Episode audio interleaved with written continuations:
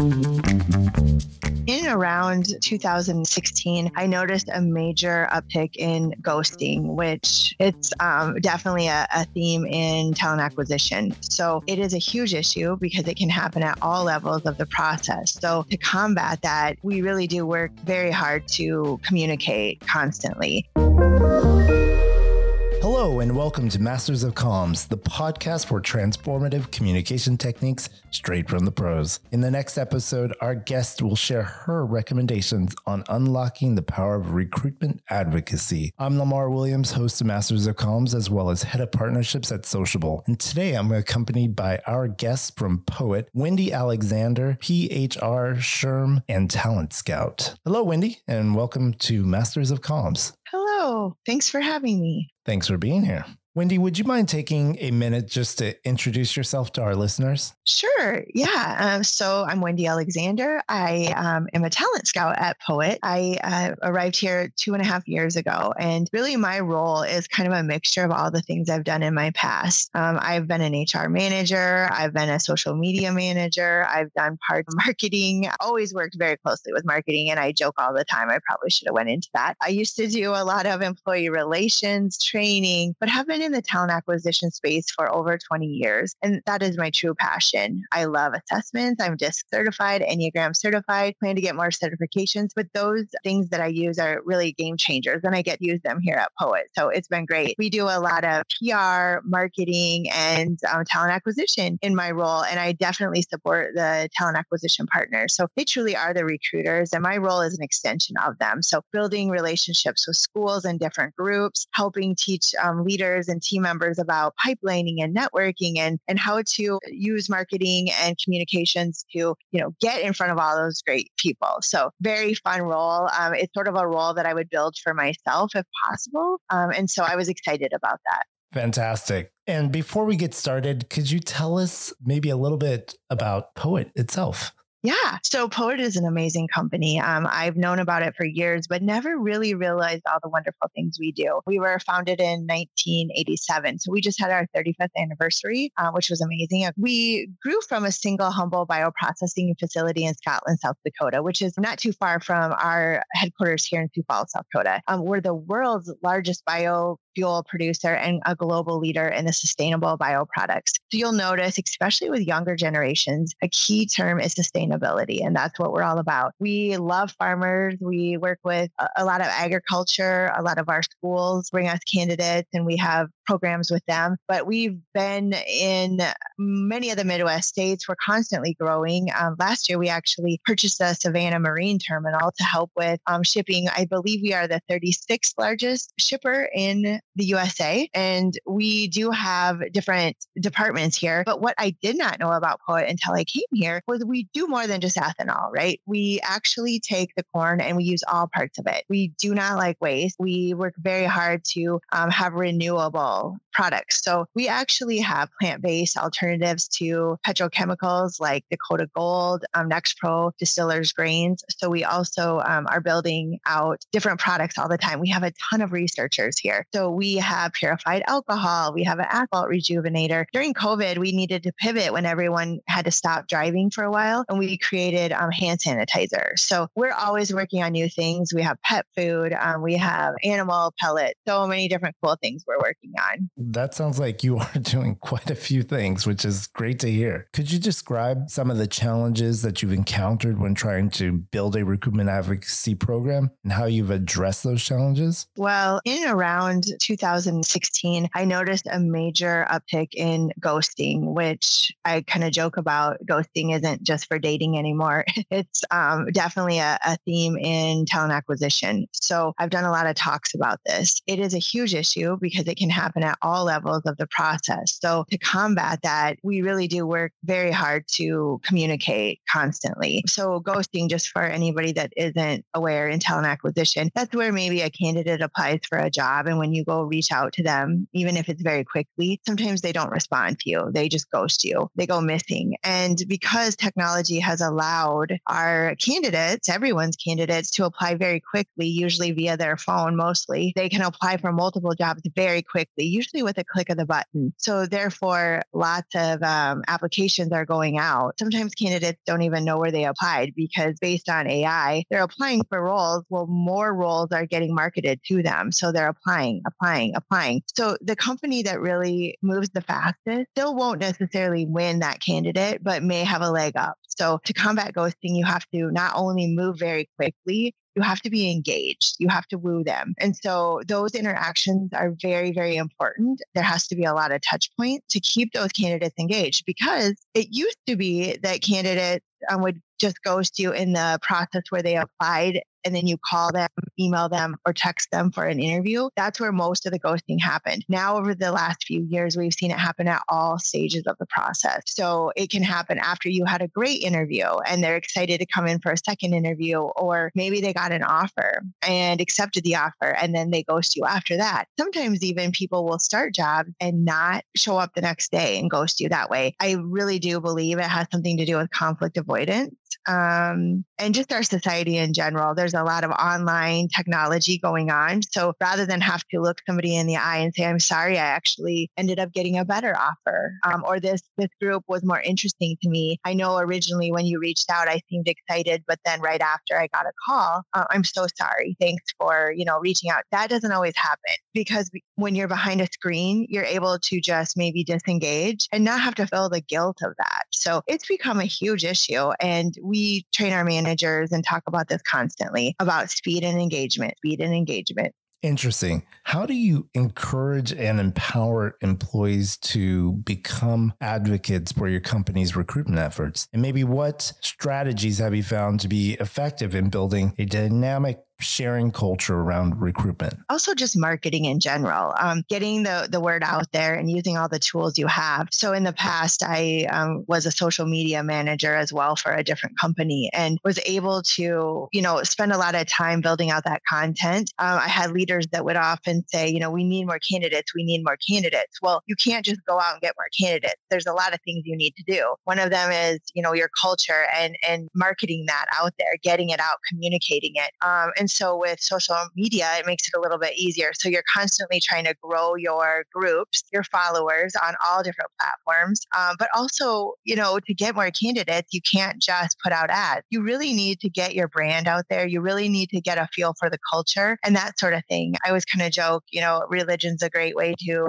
um, use an example. You don't usually bring someone to an idea by forcing them to do it. You usually put something out there or you act a certain way and that draws people to that. So that's how I feel about, you know, social media. With Sociabble, I wish I would have had it at the last two companies I was at because it really makes it a one-stop shop. We can put all of our different ads in there, culture stories. Uh, we put a lot of different content out there. Our communications team is amazing and does a great job. So they're putting out constant contact um, of content about our culture and different fun things. I'm usually having a team that's putting out job specific ads um, with a nice, beautiful graphic because we all know people click on graphics more than just a yucky um, social media post. And we're able to then have our team members share. And so they're really champions. And with Sociabble, it's just a click of the button. They can quickly share to Twitter, Facebook, and LinkedIn. Um, and depending on our role, we kind of tell them what to do and where to go. But it has been so helpful. And so not only do we share out our jobs with links for people to easily apply, we have the culture stories going out or history about Poet. And so all those things we do really is a great way to get our brand out there. And our people help us do that. And you know how social media works. You know, if you get even five people to share a Sociabble post, they may have thousands and thousands and thousands contacts in their network. So it's just an amazing tool. I just can't say enough about it. How do you encourage and empower your employees to become advocates for your company's recruitment efforts? And what strategies have you found to be the most effective in building a dynamic sharing culture around recruitment? Luckily, a lot of our people are super engaged. Um, so they already do it without asking. Um, but eh, so that's great. That's what happens when you have a great culture and they want to help. They're so excited and they're so proud that they'll often share culture stories or roles that are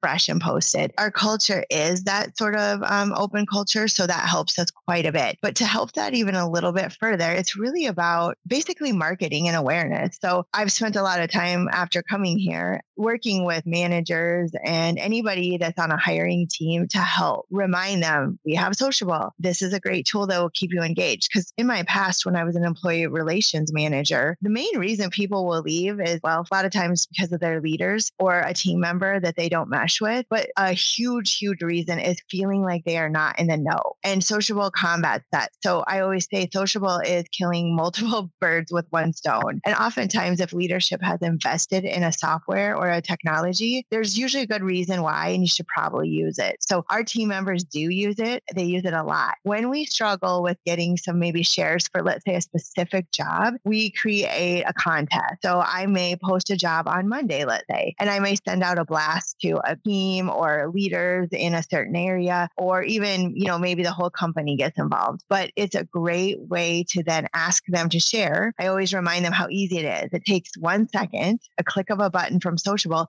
to share to wherever they want to. We always remind them that this is not a requirement. This is just an ask. And then we do a contest. So we usually just gamify it, make it super fun, and say something like if in the next four days you take a second to share this post out to your network, you will be entered into a drawing. And then we do something fun and simple, like maybe some poet swag or a lunch or a coffee, just something fun. It's more about bragging rights. And it really does drive up our numbers and gets our reach out there. And so, with that, you are able to capture an audience externally that then again uh, clicks on the various posts that you have available at Poet, correct? Yeah, yes. And oftentimes, even people in the network then see the post, uh, may share to their network. So as you know, social media, it's just ongoing. The reach is ongoing. I put visuals in a lot of my contests that show um, how just even a couple people sharing how that can expand out and grow to the network. And I'm always reminding people it's not necessarily about getting this post in front of the exact right candidate, because you may, but you may not. But you could get it in front of a dad, a mom, a grandpa, a grandma, a sister, a brother, a friend that knows somebody who is the perfect fit for this role that would have never seen it. So it's just so important to market your your roles. And this makes it really easy. Well, that's great. Uh, to increase that sharing, you create contests, and you reward them for their activities, and you do all that with gamification that uh, makes it fun and interactive. Great to hear that. But how do you ensure that you know your recruitment advocacy efforts align with your overall employer brand and company values. Do you have some examples of what works best? We have so many different great things. So we have lots of videos uh, lots of culture stories. Our, again our comms team does such a great job. We are on so many platforms and so they're constantly creating great content that it's interesting. Not only that but then we are um, doing a lot of education too around biofuels because that's so important to make sure people understand the value and even with agriculture and how our process works and, and how our people are really truly changing the world. So lots of great stories I've noticed in the last few years as well. Um, when I was in charge of learning management systems for training, um, anytime I vetted out a new system, all of the vendors would talk about how the attention span of humans has gone down quite a bit. So we find we find short little videos do help us. So we have our comms team helps us um, with some of our most filled roles. Um, maybe we have some more entry level type of roles. We do videos that are usually about two minutes in length, and then we can share those on Sociabble and then have our team share those out as well. They're a nice day in the life of type of video for the roles. Um, I think we have four right now and plan to add more um, for different roles. But it's just such a great way to tell candidates what the job is really like, what they'll be doing day to day, what the people's background is, why they like the role. So it's just a, another great avenue um, for us to share with. Um, if we didn't have Sociabble, we'd have to individually do that um, some different ways. Is there a way that you leverage technology to really support your advocacy efforts? And also, what are some of the communication channels that have provided you the best results? Sure. In the past, um, it was really email. Email was kind of the way to go. Over the years, I guess I've been doing recruitment marketing for about almost 20 years. And, um, you know, in the past, it was a lot of emailing and then even, you know, intranet for companies, you know, to get your internal team members aware. Referral programs also have been added in over the years. So our teams do a great job with our referral program here. Um, we do pay a bonus and we try to pay it immediately. Very helpful that way. But to get the word out, it's always been email. So I noticed about 2012, candidates weren't responding to emails anymore. Um, certainly weren't responding to phone calls anymore. So now I feel like we have a you know shotgun effect where not only are you using email still, you're still using phone a little bit. You're using um, video messages. You're using Zoom or whatever um, technology you're using. Um, I do a lot of mini videos to people to explain a process. Um, you have your intranet. You have often platforms like an HRIS or a ATS system, applicant tracking system, where you have different rules for that as well that you can push out. Um, you also um, have tools like Sociabble, and that is really a way to hook up to your social media. So social media got added in years ago as well, but this is another one-stop shop to really push that out. So it truly is killing multiple birds with one stone by sharing with your team members. We also send out a weekly email. That's a great tip. Um, I used to send it out for every new opening at my last company, but at this company, we do a summary every Wednesday of any new roles that have been opened in the last week, and we share that out. And a lot of our internal team members have said, you know, we know these roles are posted internally to our portal and externally to our portal, but this little tap on the shoulder via email really helps us to go look. And so a lot of people have promoted based on just communication of the role. So lots of different ways you can do it. I'm always looking for the best avenue um, to do that. So, and also podcast, great way to get the word out. With all of those techniques or channels that you have, how do you measure it all? How do you measure the success of your recruitment advocacy efforts and what metrics or KPIs are you using to actually track the impact? Yeah, I know that's a great one because, of course, leaders do ask that. It's really about ROI. So sometimes it's a little difficult. Our ATS tracks where we get our candidates from for the most part, uh, which um, job board channels, what social media, if it was a referral, that sort of thing. So we have a lot of tools in place to track that. But also, the way you measure the success, your goal is always to get down the time to hire or the time to fill stat. So that is basically, you can look at different definitions, but loosely. It when you know about the role and you get it posted, and then when it is actually filled. Um, and so a lot of times companies will have a goal they're trying to meet there. What will slow down your process, even if you have great marketing and great tools in place, if you are not actively engaging and moving quickly in this day and age, you will absolutely market to more people and you will bring more people into your system to apply for jobs. And then they actually will, you know, drop off because they didn't get talked to, they didn't get communicated with. So doing that has really helped the, I'm going to call it time to fill, shorten. So you want that window to shorten. And then another metric I would like to say, uh, talk about as well is really how many referrals we're getting as well. So we have a lot of locations that are in very rural areas. There's just not a lot of people. That's one of our challenges. Um, our challenges in our headquarters office is very different than the challenges out in our bioprocessing facilities. So a lot of times um, it's really about numbers and amount of people in the workforce and that sort of thing. So having a referral program and being able to track that really helps us too. And again, Sociabble lets you do that. I, I do the contest and then I'm able to pull stats. I can see my reach. I can see how many people um, clicked. I can see how many people, um, you know, started the apply process, and I can see who shared and how many people they potentially got the post in front of. So it really helps us praise people and drive that behavior to help them help us.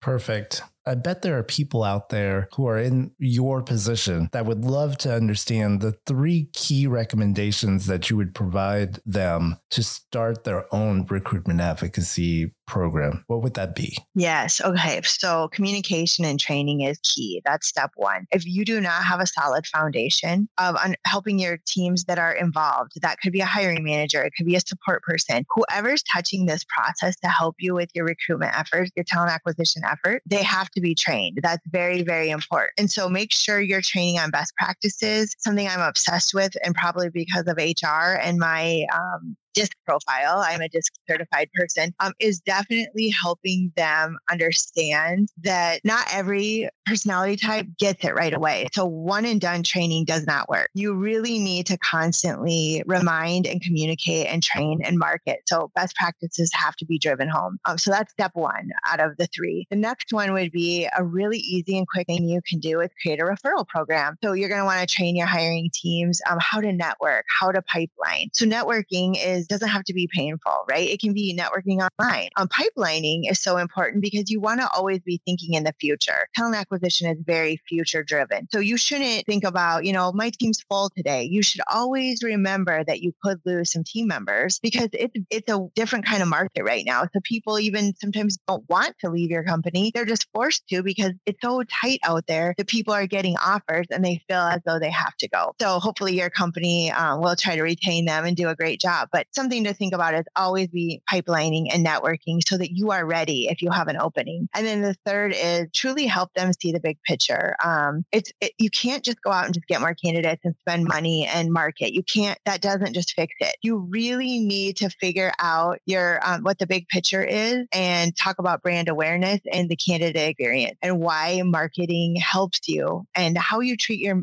candidate. So even the very worst candidate that maybe is not a fit at all needs to have the best experience from you because they're out talking.